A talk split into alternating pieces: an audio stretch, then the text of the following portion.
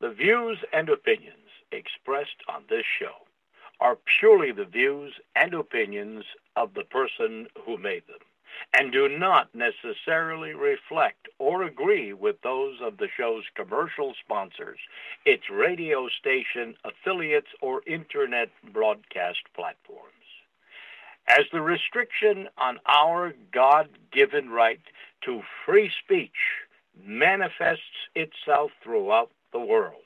We are inspired by Jesus Christ's immortal words, and ye shall know the truth, and the truth shall make you free. And we reserve the rights to all our words. Thank you, and now enjoy the show.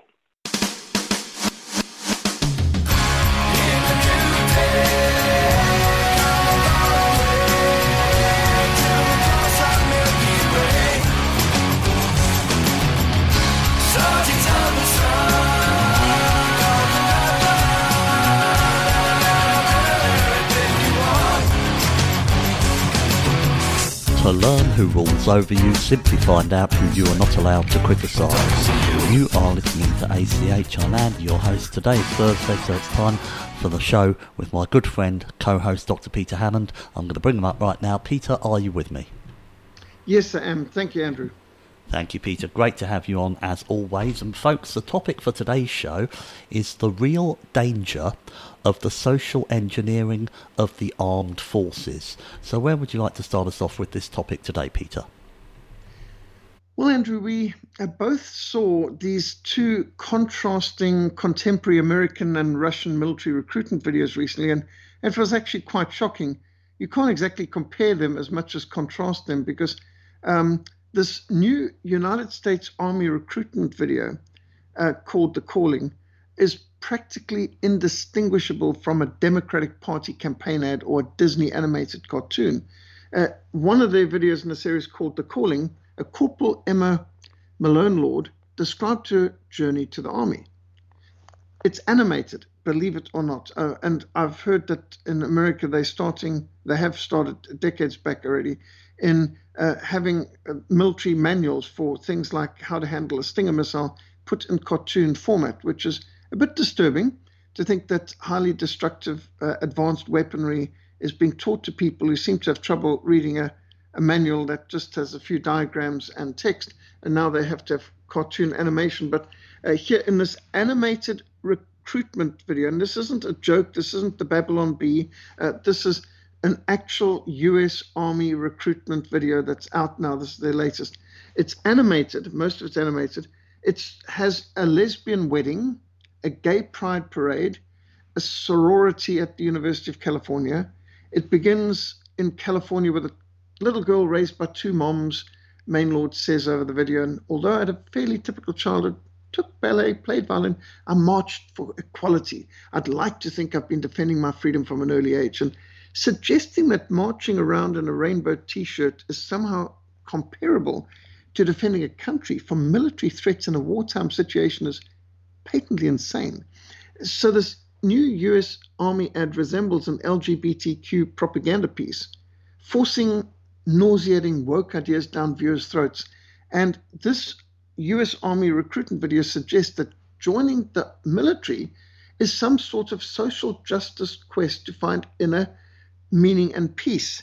And um, by way of contrast, there's a Russian military recruitment video which shows strong men leaving their loved ones to undergo intense, realistic training to become part of their country's military.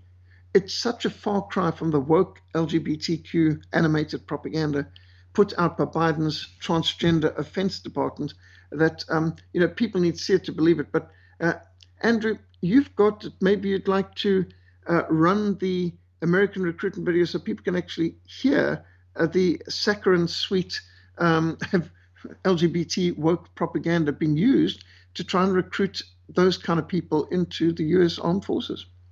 Absolutely, Peter. And folks, we're going to include the link to both of these videos so you can contrast them for yourself. We'd like to be able to play you the Russian one, but there's no subtitles on it. Uh, so we can't really understand what they're saying. But I will say this that you can tell what's going on by the visual uh, element in the Russian video. So I do urge everybody to go to the post for this show at andrewcarringtonhitchcock.com and watch both videos. The Russian is just about a minute, and the um, American one that I'm going to play you now is uh, about two minutes. So well worth a watch just to see the difference between the military of these two uh, superpowers. So here we go, folks. This is the American video. It's off YouTube. It says Emma the Calling, Go Army. And it's had one and a half million views, went up on May the 4th. And interestingly, it says comments are turned off. I wonder why. Here we go, folks.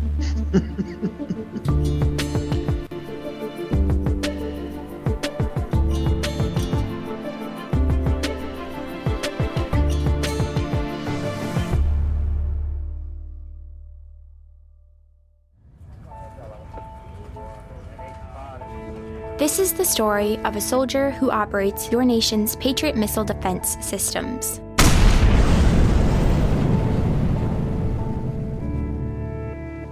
It begins in California with a little girl raised by two moms.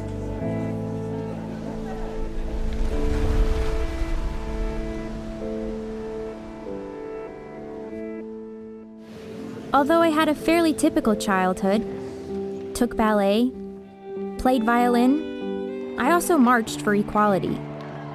I like to think I've been defending freedom from an early age.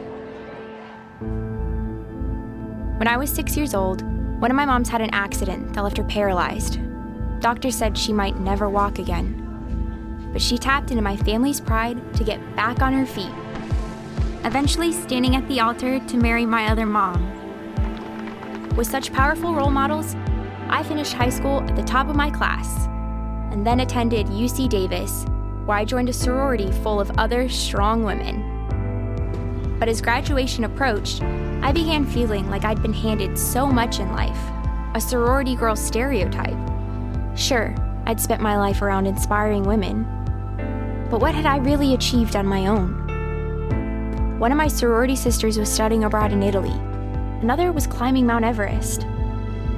I needed my own adventures, my own challenge. And after meeting with an Army recruiter, I found it a way to prove my inner strength and maybe shatter some stereotypes along the way. I'm U.S. Army Corporal Emma Malone Lord, and I answered my calling.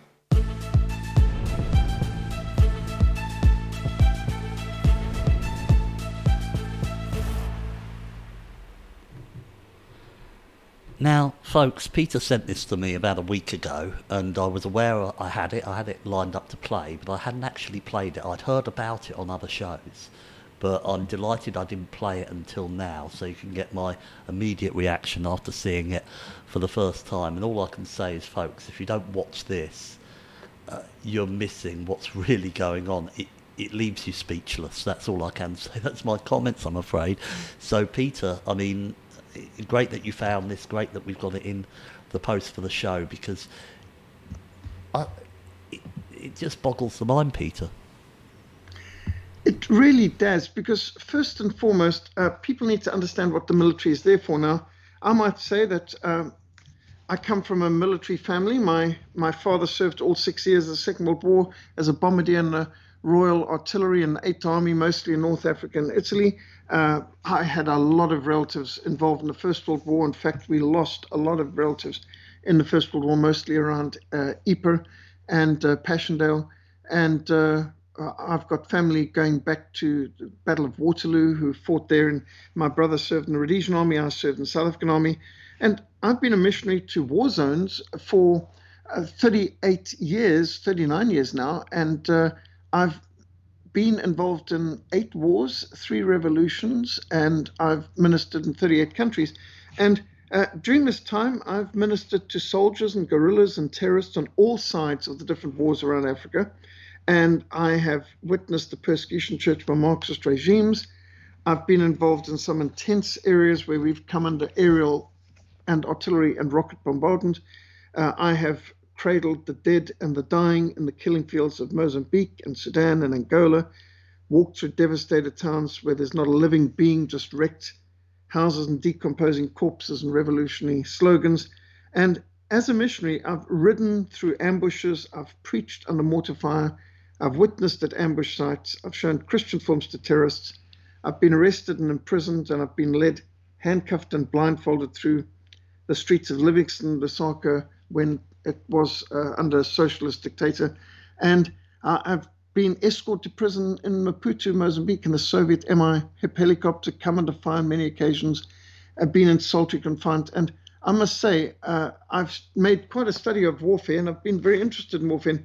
And the, in many battles, the, the uh, battle often hangs on very small, even minute uh, issues that can, sometimes can sway a balance from defeat uh, to victory. And that's why training needs to be intense. Now, in the South African Army, we had nine months intensive training. I think that was the longest training of any country in the world. We had a two year national service, nine months was put into training, and then we were deployed to the border for the next 15 months, where we were facing off against Soviets, Cubans, and uh, uh, with intensive warfare, including conventional warfare in Angola towards the uh, end of the 80s. It was a very intense uh, battles, tanks, artillery, jet fighters, dogfights overhead. A lot of these things happened. And uh, I remember at that time, uh, Sir Walter Walker, who was the head of NATO, came and visited us on the border, and he made a speech which was well reported on and uh, uh throughout the world at the time, saying the South African Army was the finest army in the world. He said there's not another army in the world, not even the American or Russian, that can compare to the intensity of its training and its high level of of, of uh, combat readiness. And we were also uh, such an army that in 1970s and 80s, almost all of our infantry and special forces groups saw personal combat, which uh, most uh, military around the world don't get the opportunity to actually have mortars and bombs and rockets exploding around them and be involved in actual uh, combat, even hand to hand against the enemy but we did. Now, militaries are there to defend countries against military threats. And to think that you've got some uh, transgender uh, characters running uh, defense departments, such as in Biden's America. And we haven't even shown here a video that the CIA's just put out about uh, which is basically attracting transgenders to the CIA, for goodness sakes you know, the Central Intelligence Organization is literally putting out uh, LGBTQ uh, transgender uh, recruitment ads. Like we need these people and and to be able to manage the uh, kind of agencies that unfortunately have been involved in toppling governments and causing revolutions and uh, doing things that that actually get people killed in many cases.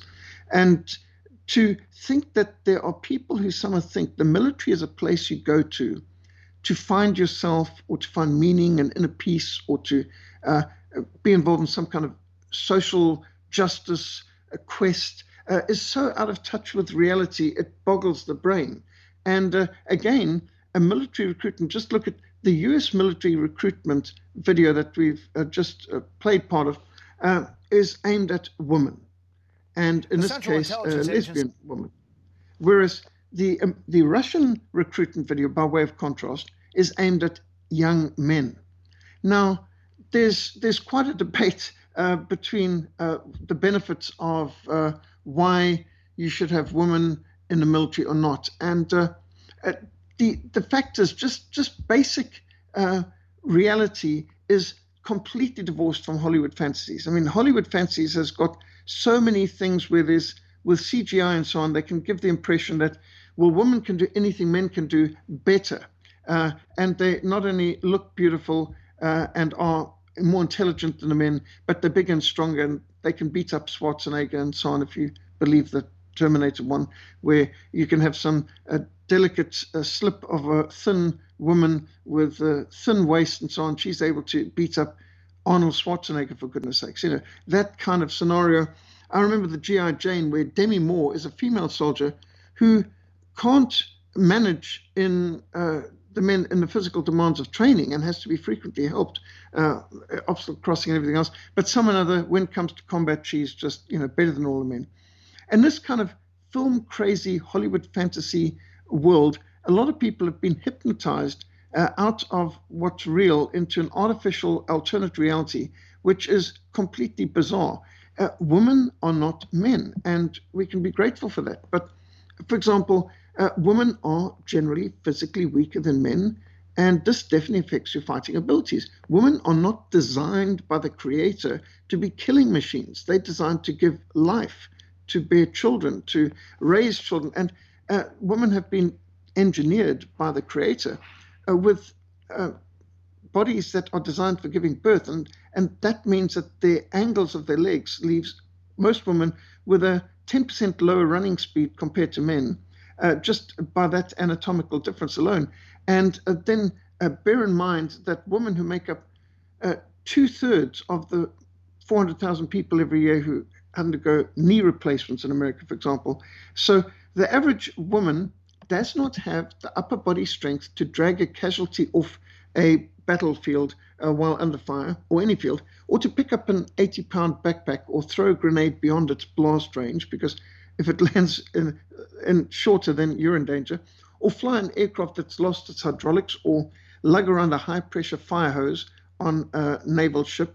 Uh, and there's so many things. I, have been the fire brigade, uh, I've been the military, and uh, there's a lot of things women cannot do physically, and it's it's no reflection on them. There's a lot of things women can do that men can't do, but women are more easily injured than men. Women who participate in sports like basketball and volleyball and soccer, uh, where the knees suffer repeat impacts, are eight times eight times more likely to suffer a knee ligament uh, injury than than men are, and the is there's a much higher instance of injury to women because they've got a weaker muscle structure, even after training in critical areas like the ankles. And in combat, this stress is aggravated by the heavy equipment we've got to carry, jumping, running, all the physical activities required in combat of soldiers. No army can afford to have soldiers who are injured at eight times the normal rate. And that's just speaking about training. Now, having gone around America many a time as a guest speaker, I've been seeing increasingly since since uh, 20, uh, 2001 uh, women who are amputees who've lost an arm or a leg, and uh, you see them in the airport terminals and the streets. Uh, and these are plainly war injuries. And to see pictures of women being uh, sent off to war, there's there's this woman, her camouflage kit with a helmet and a M16, saying goodbye to her husband who's holding her baby on the um, side while she gets on the transport to head off to Afghanistan or Iraq. It's just wrong. Uh, and I don't know what kind of people put women in combat. Well, historically, in the United States of America, it was the people who'd never been in the military, like Bill Clinton and uh, uh Barack Hussein Obama, who were throwing women into combat. Now, women involved in ancillary assistance in the army have always been very helpful on many things, everything from translation, signals. There's so many support roles that are essential in the military where they could, but in the past, it's always been understood that women in the military are there to release more men for combat duty. But now, starting with Israel, already in 1940s, Israel started to recruit women into the state of Israel, uh, IDF, uh, the Israel Defense Force, and to think that they conscript women and put them into combat positions. Now, the United States of America does it. And Canada's started to put women into combat positions too. And this is insane because when you look at the tests, um, for example, out of one training session in the Canadian Army, uh, 100 female recruits uh, who are above average, much stronger, and so on uh, than the average woman and they went to standard infantry training. This wasn't a special unit. And uh, of them, only one passed the, uh, one out of a hundred actually passed the um, selection and training. And she was a young female construction worker who's definitely not genetically or hormonally uh, uh normal compared to the others that were there. She, she had all kinds of advantages. But uh, the female combat warriors, uh, then, even after being accepted, they had a 42% dropout rate, and that's for non combat uh, roles. But it, it gets more serious than that. Women are valuable as life givers and as child bearers and as homemakers and family shapers. And as goes the home, so goes the nation. And to think of throwing women into combat, and the people who choose to put the women to combat are the ones who, these males, I can't call them men, these males who didn't even do military training, like the Clintons and Obamas of this world. It seems pretty sick to put women into greater uh, danger uh, while men take the safe positions. It's, it goes against the Birkenhead rule women and children first. You think back in 1852 when we had the HMS Birkenhead sinking off the coast of South Africa, not far from uh, where we run our Biblical Worldview Summit each year uh, at Hermanus. And, and off the, uh, the coast, they hit a rock shaft, and although it was a metal paddle steamer considered unsinkable at the time, the 1850s, they didn't have enough lifeboats. And so the uh, instruction went out women and children first. And uh, there was just enough lifeboats to put the women and children in. And uh, then the captain said, abandon ship. And at that point, the colonel in charge of the infantry on board shouted, stand fast. Do not attempt to leave the ship. Do not attempt to swim to the boats. You will unsettle, destabilize, and swamp the lifeboats. Do not endanger the women and children. Go down with the ship. And 600 odd men went down with the Birkenhead singing. And uh, uh, from of them, uh, many managed to swim to shore. Uh, as it so happens, 444 of the men drowned. Uh, something in the region of only about 200 managed to swim to shore and survive. It was shark infested waters too, uh, but not one woman, not one child was lost from the Birkenhead, whereas most of the men were. 444, in fact. So uh, that was called the Birkenhead drill. And that's why when the Titanic uh, hit the iceberg and was going down, the order was actually Birkenhead drill. And Birkenhead drill was understood to be women and children first. The story was so well known. And so it has been in Christian civilized society men are meant to be willing to die for women and to protect women and children, uh, the life givers in the future of society. Men are more expendable and less valuable than women in a sense of, of repopulating a society. So if war or catastrophe reduces the number of adults in a society, it's far better if the men are killed rather than the women in terms of the longevity of survival of that society. Because um, you need more women to keep up the the life of this of the community of the nation. And so when you look at it, it's actually suicidal and anti-survival to expose your female population to any dangers, especially mortal combat. But quite aside from that, you've you've got the concern of uh, combat effectiveness, and in combat effectiveness. Uh, in infantry, we had to be able to dig a trench fast if you're coming under air, aerial, or artillery attack, the ability to dig a trench that you can uh, get below ground and survive the bombardment and the flying shrapnel uh, makes a difference between life and death. And uh, women don't have the upper body strength to be able to uh, dig trenches fast with a little shovel that you got in the back of your backpack. And uh, now, another thing that we had to do in the military is uh, to be able to run with one of your compatriots who assuming is injured, and therefore you had to either sling them over your shoulder. Now remember, you're carrying full kit and rifle and helmet, and you've got him with his rifle and kit too, and you pick them up over your shoulder and you run. And uh, we had to do both a, a sheep carry where you have them in your arms and you run, and a slung over your shoulder, which is a lot easier because the weight's uh, on your shoulder and press through your whole body uh, and run. Now, no woman can put a man uh, over his shoulder with full kit rifle and so on, wearing boots and all that, and run. Uh, and we're talking about under fire in, in uh, a realistic scenario in, in, combat. These are the sorts of basic trainings. And so when they've had these different uh, training scenarios, it's been actually quite staggering when you, you look at uh, the difference in the abilities between the men and the women when it comes to actual combat and their abilities. So for example, when it comes to things like push ups, uh, which is a basic training for upper body strength, uh, women on average, the best, healthiest, could average 17 push ups, whereas the average man would be handling 47.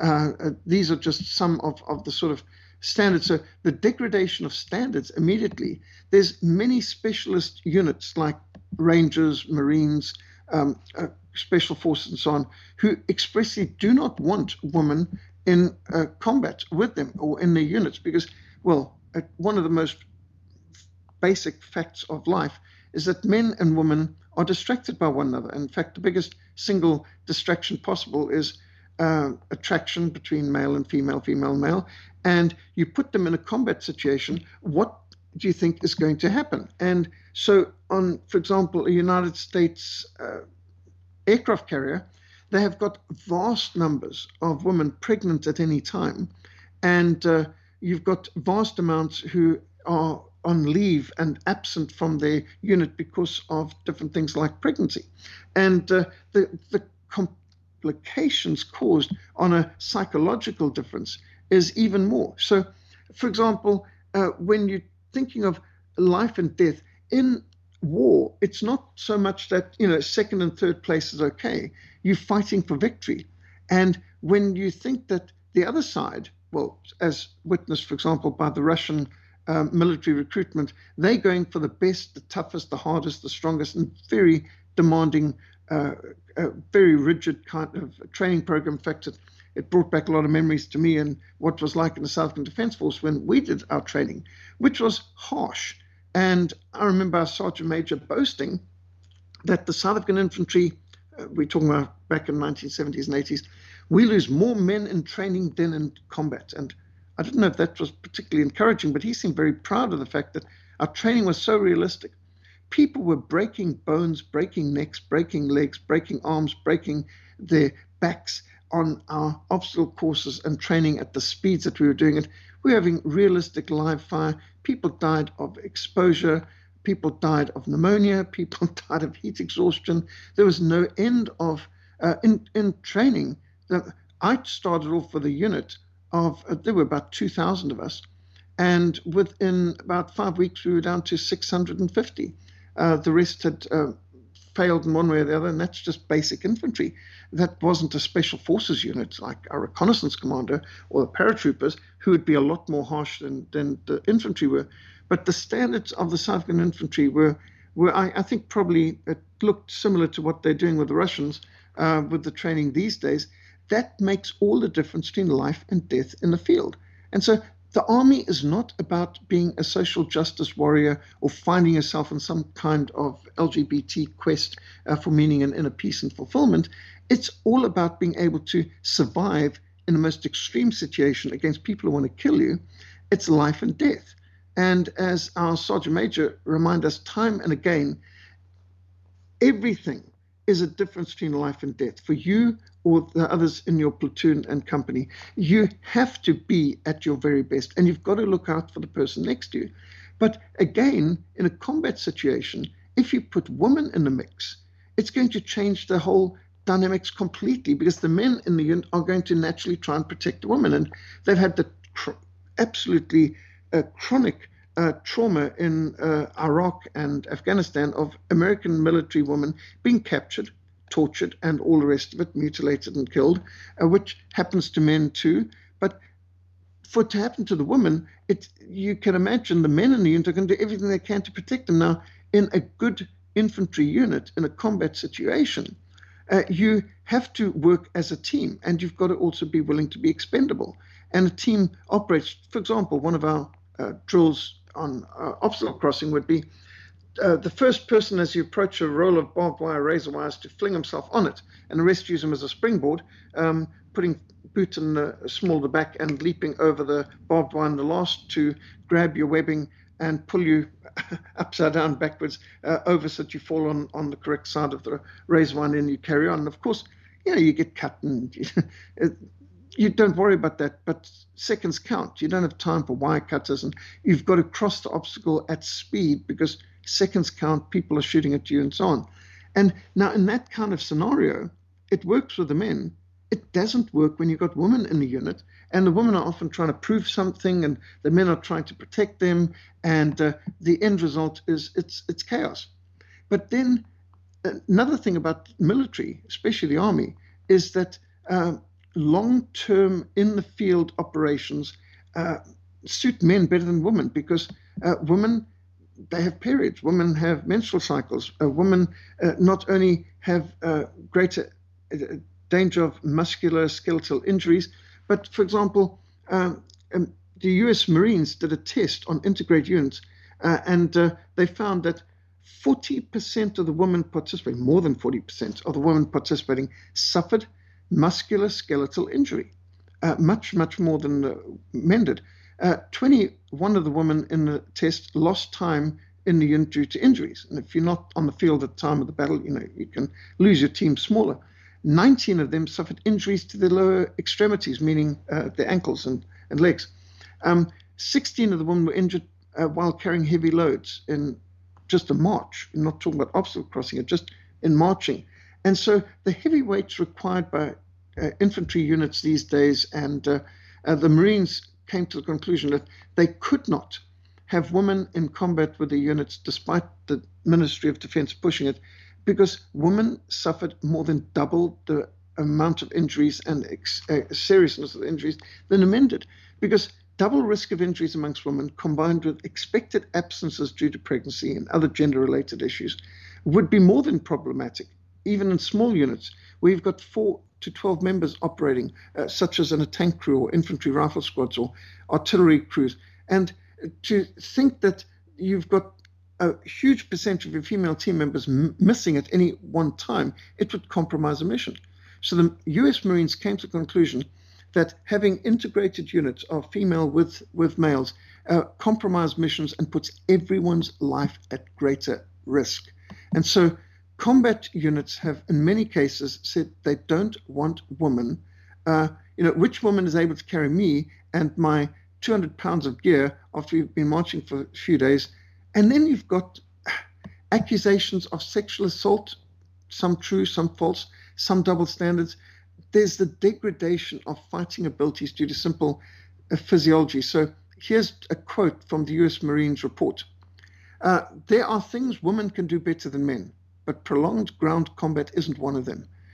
The world is changing, and we are meant to be about political correctness. But this is war we're talking about. Society has no place dictating the terms in a scenario they personally are not going to take part in. Leave social justice and political correctness at home. It has no place on the battlefield. So that's the US Marines describing the whole thing. And while we're talking about that, uh, can you believe how many ministers of defense in the Western world are women. Now, again, not saying that, uh, and you know, I'm by no means anti-woman. I've been married to the same wife for over 30 years, and I've got uh, two lovely daughters, and um, uh, I'm very into protecting our uh, our woman, our mother, sister, uh, daughter's wife, and and friends. And um, my sons have been raised from when they were small, with martial sports being taught. You have to protect your sister, your mother, and uh, in, time to come, your wife and daughters. And so men need to learn to be protectors and providers and uh, all the rest of it. But now, putting a woman as Minister of Defense. So there's all kinds of countries who've done this, like Spain and uh, Switzerland and the United Kingdom uh, back in 2019. You had Penny Mordaunt and Australia, Linda Reynolds, uh, then Denmark, Trine Bramsen, uh, she's still there. Uh, in Germany, it's Annegret Kamp Karen Bauner. Um, now, these might be very nice people, but um, is it best to have a Minister of Defense as a woman? Bearing in mind, Russia doesn't, China doesn't. Why are we having women uh, Minister of Defense? Austria, Klaudia Tanner, uh, Kenya, Monica Juma, uh, Lebanon, uh, South Sudan has a woman um, a minister of defense at the moment. Interestingly, Belgium, of course, uh, Peru, interestingly, Montenegro. There have been so many countries. Uh, Sweden has frequently had women ministers of defense. I think Finland was the first to do so, and there are many countries. Uh, Latvia, Czech Republic, um, all of them have at different times had women as ministers of defense. And I'm wondering, is this wise? But here's another thing that's intriguing. We've got so many leaders in the uh, Western Europe sphere who don't have children, uh, like Macron of France, and uh, of course Penny May when uh, she, uh, I mean Theresa May when she was your prime minister didn't either. and uh, of course Angela Merkel. There's quite a number of, of leaders in the West who don't seem to have a personal investment in the future in the form of children and grandchildren. But I'm deeply concerned about the feminization of the military, about the homosexualization of the military, about the social engineering of the military, because when it comes to war, many, many battles and wars have been won or lost on the base of very, very small factors. You, you know the story about, you know, uh, for want of a horse, the battle was lost, and the horse was lost for want of a shoe, which was lost for want of a nail. And sometimes it can come down to the smallest issue that makes a difference between victory or defeat. And so many battles uh, hinge on the smallest things, which is why we cannot afford to weaken our defense in any sense and to allow not just politics, but to allow social engineering of the gender confused, woke LGBTQ crowd who seem to think that uh, animated cartoons uh, of lesbians and gay weddings and gay pride marches is uh, the way to recruit people to your military. Uh, just look at the Russian military recruitment video and look at the American military recruitment video, and I, I, you don't need much imagination to work out who's going to attract and keep and train the stronger military force. Because at the end of the day, wars are not won by technology, wars are won by people and by character. And victory loves preparation. And uh, when I was training in South African infantry, we had big billboards around our parade ground, uh, which must have liked General Patton because there were a few of his quotes there. One was, Don't die for your country. Make the other poor dumb bastard die for his. That's a General Patton quote. And another one was, Better to lose sweat in training than blood in battle. And uh, another was train hard, fight easy.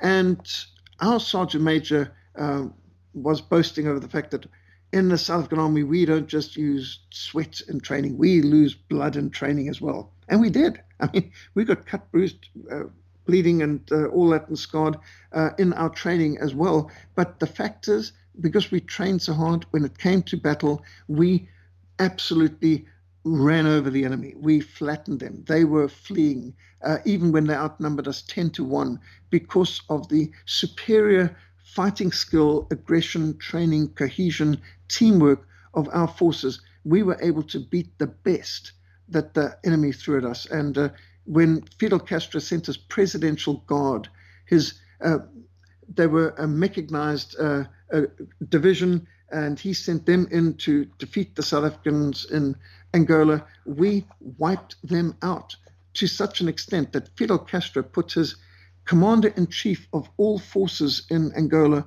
on trial for treason and had him shot for losing the war to the, as he put it, the racist, fascist South African colonials. And you don't tend to execute the generals of victorious armies. Uh, the Cubans lost in Angola, and they lost despite generous Soviet support, vast amounts of Russian military advisors, the best weaponry. In many cases, they had, they had more advanced weaponry than we did, especially when it came to the air power. Their MiG 29s were vastly superior to our Mirages, and yet we didn't lose a single Mirage to them. They lost all their MiGs to us in dogfights because we had superior training, even if we didn't uh, have as good equipment and we certainly didn't have as many numbers as they had. They outnumbered us.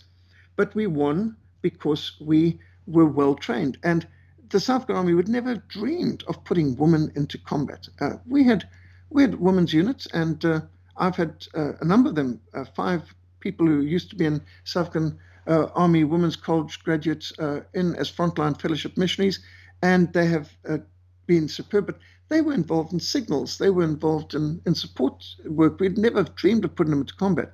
They were trained in combat skills, just in case.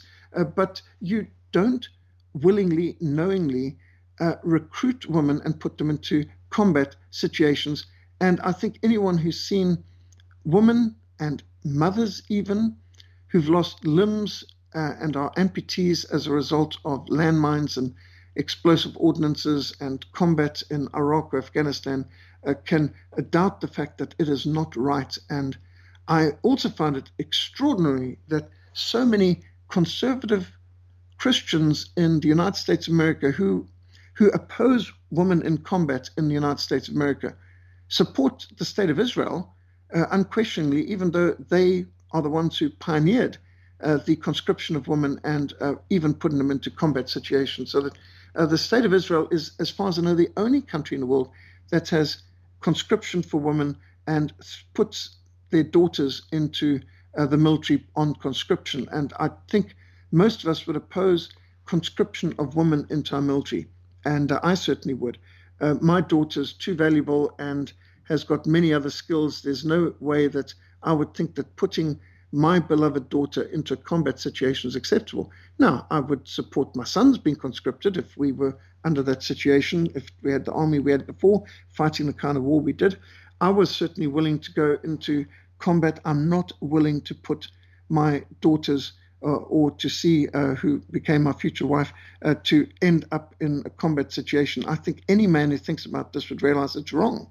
So, what do we say then about a military hierarchy that is sending out videos like this LGBT propaganda piece, uh, Disney animated cartoon format of The Calling, uh, appealing to uh, lesbians and transgenders to come and find inner peace and, and meaning uh, as a social justice warrior in the US Army. And uh, what do we say about this uh, absolute epidemic of Western nations choosing to put women as Minister of Defense? Women are so much better than men in compassion and love and empathy and so many other and of course they're the only ones who can give birth and life and raise children and make a home the way it should be but honestly when it comes to fighting uh, women are not made not physically or uh, psychologically uh, in for combat and so that has normally been historically for millenniums it's been a male preserve men are the people who have to go out and fight and defend and uh, and protect women. And that we've got a society that's so inverted that now uh, right is wrong and wrong is right. And, and you have draft dodgers like Clinton uh, who can send women into combat. And you've got uh, people who never served in the military like Obama who put women into combat. And uh, you've got countries like the state of Israel who conscript women into the military. And you've got a whole lot of people who turn the other side and put the um, put their blind eye to it and just don't see anything. So I think we're in deep trouble. And I would encourage all of our listeners to look at these videos and uh, have a bath bag on hand because you might uh, get sick watching that. I had that reaction from some friends in America who are in the military, sent it to one colonel in the US Air Force and asked what he thought. And, and he said, you know, it made me sick just to watch that. He could not believe what's going on. And there's a lot of people out there who are looking at what's going on with the social engineering of the military and saying, I, I served in the army, my father served in the army, my grandfather served in the army. I would not recommend my sons to go into what's going on now in the U.S. military, and uh, and this is tragic and this is uh, sad. And uh, you look at at the army, and I I think that the military is meant to be one of the greatest safeguards of the freedom and the integrity of any nation, and to undermine the armed forces, it should be a treasonable offense. And one wonders if the people doing it are just stupid or if they've got an evil agenda where they want to actually undermine and destroy the effective fighting abilities of our defense forces. Back to Andrew. Thank you, Peter. And um, what I'm going to do, we've got a few minutes left. Peter referred to a couple of CIA videos. Now, there's one that I want to get about uh, with Joe Biden. Now, uh, I'm having to sort of take a, a, punt on this, hopefully get the right one. I just want what he says. I don't want some presentation by another um, host. So let's uh, keep our fingers crossed on this one. This is a YouTube, see if it is going to be the right one. I uh, I can see it isn't already because it's nine minutes. So we'll uh, we'll get rid of that one and let me just go to the videos section. Oh, here we are. I've got it. This is quite good. I should have done this first because it gives you a little box and it says 0.36 seconds. So, uh, Peter, I think I'll leave your microphone on for this. Uh, here we go. This is Joe Biden. Um, just queuing it up now on the YouTube. March the 9th, 2021. Of some of it's relatively uh, straightforward work where we're making good progress designing body armor that fits women properly, tailoring combat uniforms for women, creating maternity flight suits, and updating, uh, updating requirements for their st- hairstyles. And some of it is going to take an, uh, you know, an, an intensity of purpose and mission to really change the culture and habits that cause women to leave the military. Of some of its there you go. Uh, military uh, maternity flight suits, uh, Peter. That's uh, quite novel and interesting, isn't it? Well, I, I, don't think it's something the Russian armed forces are worrying about. And uh, it's quite bizarre. You know, when Nelson Mandela became president of South Africa in 1994, one of the first announcements we got was that women were now able to work in the mines. Now, if you know what's involved in mining, uh, gold, for example, in South Africa, they go kilometers into the earth, way down there. And uh, what woman wants to work in the mines? Deep down in the bellies of the earth. And of course, you must know how much uh, abuse and sexual assaults and so on has gone on uh, down there. And uh, But that was one of Mandela's first priorities. You wonder what is going on in the minds of people like Biden and the Mandelas of this world and the Obamas and Clintons of this world that they see one of their first jobs be to put women in in jobs that have traditionally been men, male, and for good reason. Does Biden think for a moment what actually the military is there for? Uh, back to you, Andrew. Thank you, Peter. And uh, the other uh, videos that Peter mentioned that I really would like to play is the CIA ones because it's uh, such an important show. This so I've got an article that you'd heard a bit of earlier because it was Fox News while Peter was speaking. A little window popped up and started playing. I hate it when that happens. Fortunately, I shut it off. But um, there's a tweet here. It says "When's CIA Hashtag Wednesday Wisdom. I am unapologetically me. I want you to be unapologetically you, whoever you are, whether you work at CIA or anywhere else in the world. Command your space, media, you are worth it. So there's a YouTube link on this, let me click that and see if it takes us to this um, promotional video for the CIA that uh, Peter was um, referring to. Uh, oh, I see. Yeah, I think this top one. Um, Discover the CIA. Yeah, I think it's probably this one. But the other one that I wanted to play here, Humans of CIA, there's a series. So let's keep our fingers crossed, folks. Let's see if this is the It only takes one new piece of forward intelligence, and everything can change in an instant. Hey, I think I found something. Most people will never see your work. Only three people in the world have access to the information we need. Notify the field. Your greatest strength will be the people around you. You're gonna be able to see the whole thing? Yep, gonna be in the roof right here. Best seat in the house. And your greatest reward is knowing your efforts will help keep every American safe. Your achievements, while unknown to the public, are critical to our national security. This translation is technically accurate, but in this context, it really means this. The nation we got it. is counting on you to discover the truth. I'll call the White House. Ladies and gentlemen, welcome to the CIA. You can play a role protecting our nation. Start a career at the CIA and do more for your country than you ever dreamed possible. So, um, it only takes. hold on, I'm just trying to go back to that, which I can't. Let me try this one instead. This is Humans of CIA. This is the one that's mentioned in the Fox article. I wanted to be a librarian the first time I set foot in a library.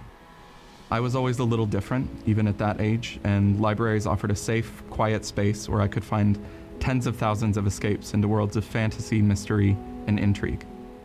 After finishing college, I entered the workforce as a middle school librarian, where I was able to bring that dream full circle and match my students with the perfect books. Now, I get to experience that same type of fulfillment in a very different way here at CIA. I love my job because I have no idea what type of research question is coming through the door next. It might be as simple as an HR officer needing to clarify a law, or as complex as an analyst needing to help identify something they saw in a video still. There's something incredibly rewarding about knowing you are having a very real impact of potentially global proportions. As an agency librarian, I work to ensure that our collection and services are matched up with what CIA needs. Not only am I involved in the acquisitions of journals, books, and countless electronic resources, I'm also encouraged to curate special collections that challenge expectation. Recently, I brought in our intelligence gaming collection to give officers unique opportunities to practice skills they need in their various roles. Instead of sitting for hours in front of a computer based training, they can play a carefully selected game to train a specific set of skills while simultaneously building on the myriad soft skills essential to intelligence work. My favorite thing about CIA is that they encourage the out of the box ideas that drive real progress. Growing up gay in a small southern town, I was lucky to have a wonderful and accepting family. I always struggled with the idea that I might not be able to discuss my personal life at work. Imagine my surprise when I was taking my oath at CIA and I noticed a rainbow on then Director Brennan's lanyard, which I later learned was designed by Angle, one of the many employee resource groups here at the agency. I remember being stunned. Since then, however, I've learned that far beyond the resource groups, inclusion is a core value here, Officers from the top down work hard to ensure that every single person, whatever their gender, gender identity, race, disability, or sexual orientation, can bring their entire self to work every day.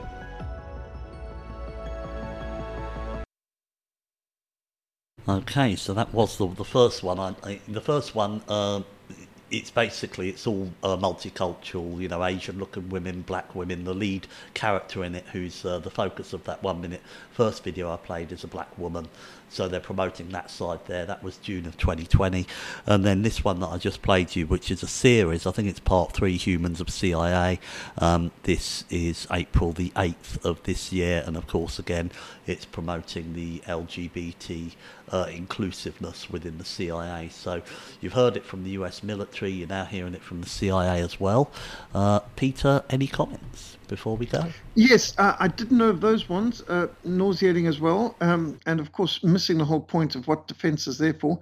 But uh, I've also seen a CIA one where it's uh, speaking about transgenderism and, you know, being a transgender in the CIA. And you just think, uh, is this the kind of person you want here. And again, just look at the Russian ad where they're after young, healthy, strong uh, young men who are going to be willing to go through intense training, who are going to be sacrificial team um, players who are going to work for the good of their country, that in a crisis they can protect their people and, and fight the enemy. And, uh, you know, that, that's what war is all about. War is about training a military so effective that at the moment needed, they can be unleashed. And a lot of people may not want to be in the military. A lot of people may not uh, uh, have the frame of mind for it and may not have that calling. But you know, when a when a military threat's there, or when there's a hostage situation and uh, you want a rescue done, you don't want some social engineered transgender with a great self-image uh, being the person in charge of, of doing this. You want people who train to war and train to kill and train to be the best they can be and to be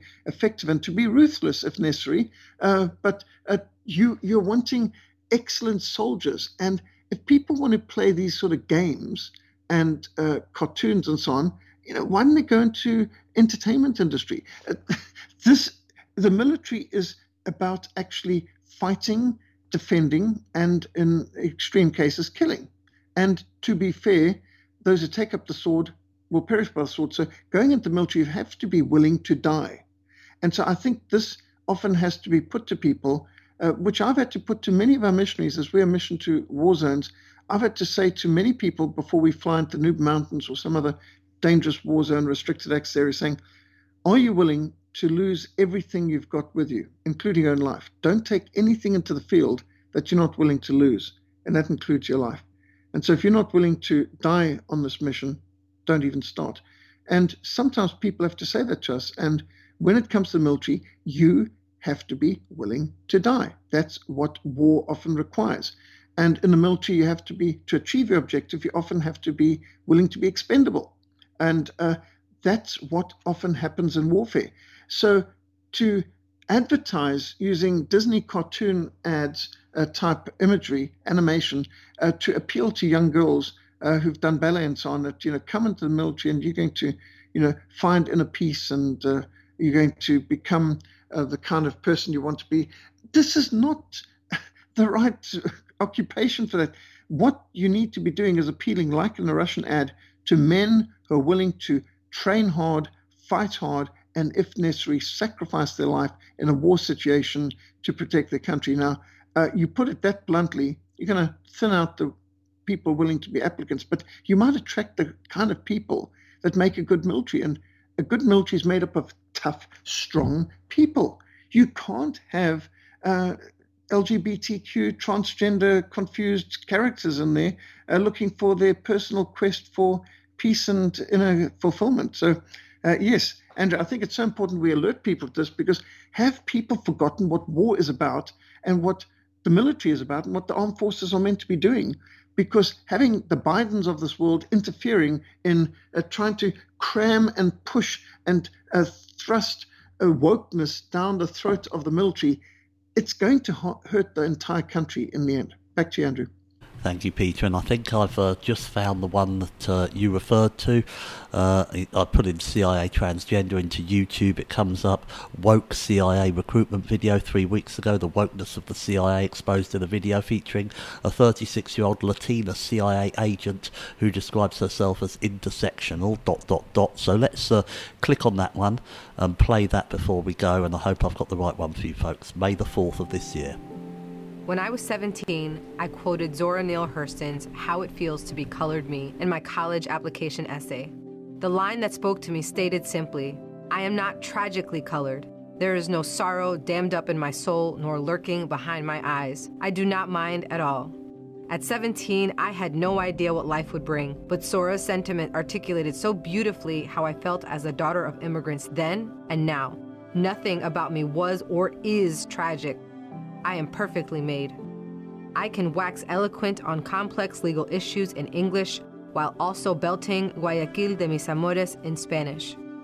I can change a diaper with one hand and console a crying toddler with the other. I am a woman of color. I am a mom. I am a cisgender millennial who's been diagnosed with generalized anxiety disorder. I am intersectional, but my existence is not a box checking exercise. I am a walking declaration a woman whose inflection does not rise at the end of her sentences, suggesting that a question has been asked. I did not sneak into CIA. My employment was not and is not the result of a fluke or slip through the cracks. I earned my way in, and I earned my way up the ranks of this organization. I am educated, qualified, and competent, and sometimes I struggle. I struggle feeling like I could do more, be more to my two sons, and I struggle leaving the office when I feel there's so much more to do.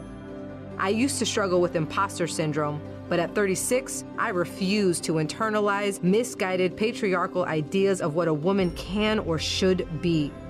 I am tired of feeling like I'm supposed to apologize for the space I occupy rather than intoxicate people with my effort, my brilliance.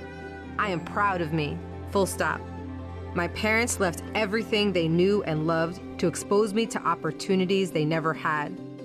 Because of them, I stand here today a proud first generation Latina and officer at CIA. I am unapologetically me. I want you to be unapologetically you, whoever you are. Know your worth, command your space. Mija, you're worth it. I mean, for me, that sounds incredibly arrogant. uh, Peter, over to you. Absolutely shocking. That kind of arrogance should not be in public service. And to want to intoxicate people with my brilliance. I mean, what kind of terminology is that? So, yes, uh, if, if I've got to see that kind of advert um, I would not want to join that organization. Um, I must say, of, of all the different ads that we've referred to today, about the only one that would inspire me would uh, be uh, join the Russian army. But uh, not that I'm Russian, but their advert is appealing to young men who want to be strong and want to fight. And that's what the military is all about. And all this other transgender, intersexualization, and all the rest of it, you know, honestly, and it's not just a distraction. These are threats eroding the very foundation of our armed forces, which are meant to be the shield and defense of our nations. Back to you, Andrew. Thank you, Peter, and that uh, brings us to the end of our show. Um, uh, what I'm going to do is I'm going to put a little section under where you um, click to listen to or download the show, uh, supplementary materials for today's show, just above Peter's website, so that I hope you check out.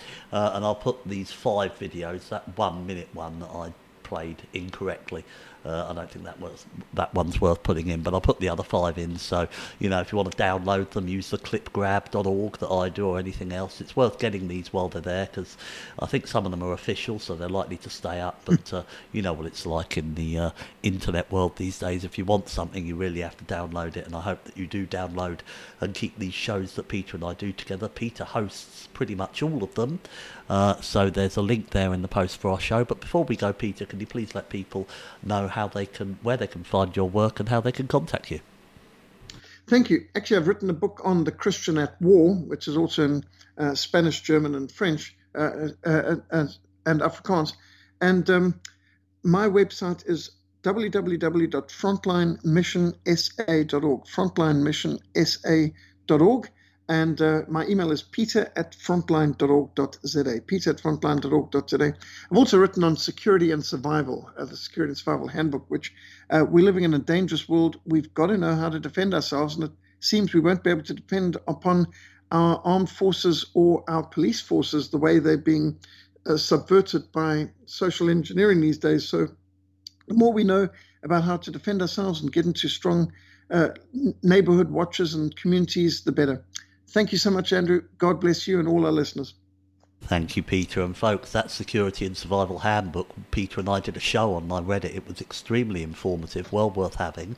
And again, if you go to the link in the post for this show for our shows together, you should be able to find the show on it there. I believe it was in the title for the show, but certainly avail yourself of that book.